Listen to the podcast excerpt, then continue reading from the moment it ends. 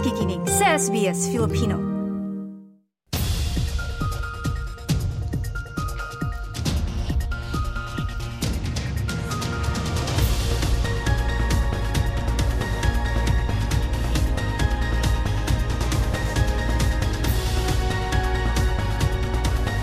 Sinabi ng pamahalang Albanese na sang-ayon ito sa mga rekomendasyon ng 56 na inilatag na rekomendasyong ibinalangkas sa Royal Debt Royal Commission Report. Sa formal na tugon nito sa lahat ng rekomendasyon ibinalangkas noong Hunyo, sinabi ng pamahalang ipinangako nitong sisiguraduhin na di na muling maulit ang skandalong tulad nito.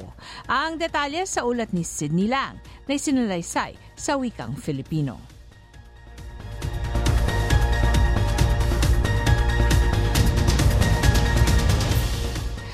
Debt collection scheme na nakilala sa tawag na RoboDebt ay unang pinatupad ng taong 2016 ng dating pamahalang koalisyon.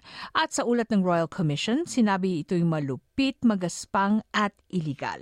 Ang nasabing balak ay nag-issue ng mahigit ng apat na daang libong false debt notices sa mga nakakatanggap ng kabayarang welfare matapos gamitin ang isang tinatawag na automated assessment system bago ito binasura noong taong 2020. Noong nakarang lunes, sinabi ni NDIS Minister Bill Shorten kung saan 26 na rekomendasyon ay sakop ng kanyang tanggapan sa pag pagharap sa parlamento na tumugon na ang pamahalang Albanese at sumang-ayon sa lahat ng 56 na na rekomendasyong naibalangkas sa Royal Debt Commission.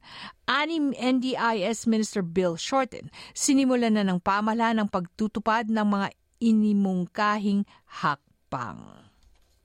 It was costly in both human and economic terms. So today the Albanese government says never again. We've already ceased the use of debt collection agencies for Debt Recovery and Services Australia. We've stopped the reverse onus of proof. We've stopped treating people who use our social security safety net as second class cheats. And last week we announced 3,000 new jobs in the front line of Services Australia to help people process their claims and calls.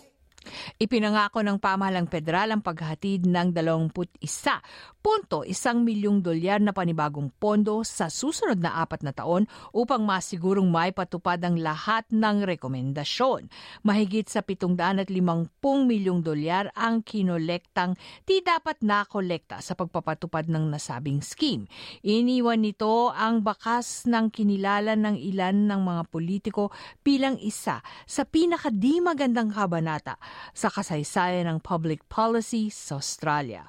Sinabi ng leader ng Partido Greens Adam Bant, ang pinakamahusay na pamaraan upang maiwasang maulit muli ay isang ang isang skandalo'y tulad ng Robert ay tulungang makaahon ang mga Australiano mula kahirapan ng buhay.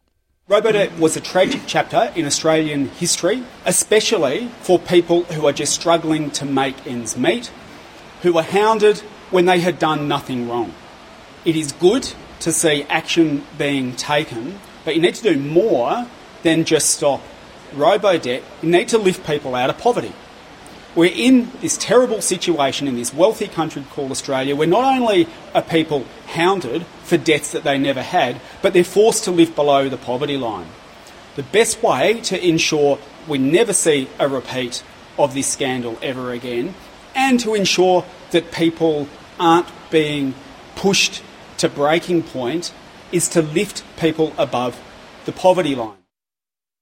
Kabilang sa rekomendasyon ang panawagan sa Services Australia iwasan ang paggamit ng pananalitang maaring maghatid ng tinatawag na stigma o kahihiyan sa mga tumatanggap ng kabayrang welfare.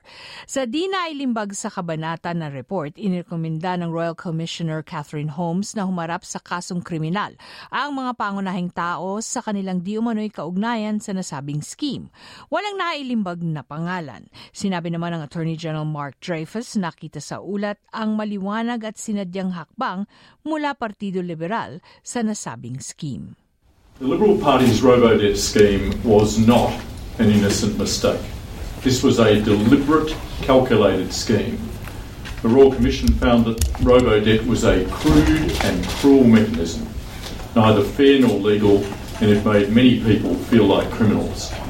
The Royal Commission also found that unfairness, probable illegality, and cruelty became apparent at the beginning of 2017, and instead of abandoning it, the path taken by the former government was clearly outlined in the report to double down, to go on the attack in the media against those who complained, and to maintain the falsehood that in fact the system had not changed at all.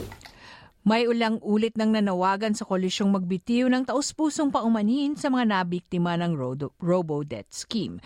Ngunit sinabi ni Bill Shorten sa ngayon walang naging tugon kung hindi ang nakakabinging katahimikan sa paghatid ng paumanhin at ang pagkabahala sa pangako ng Australia sa Australiang masigurong di na maulit muli ang nasabing skandalo. You cannot have justice for Australians the promise that never again will it occur when the potential alternative government doesn't own the problem. You cannot have justice for the victims unless there's a guarantee that it won't be repeated again and that the lessons have been learned. However, the Leader of the Opposition so far has given no sign of fully owning the disaster which was Robodebt. We all know the difference between a standard politician's apology, if you are offended, I'm sorry, and a real one. So it's time, Member for Dixon. It's time for a real apology today in the Parliament, right here, right now. Copy your courageous backbenchers, own the sins of the coalition, and stop airbrushing history. Ang ulat na yan ay binuo ni Cindy Lang para sa SBS News na sinalaysay sa wikang Filipino ng inyong lingkod, Maridel Martinez.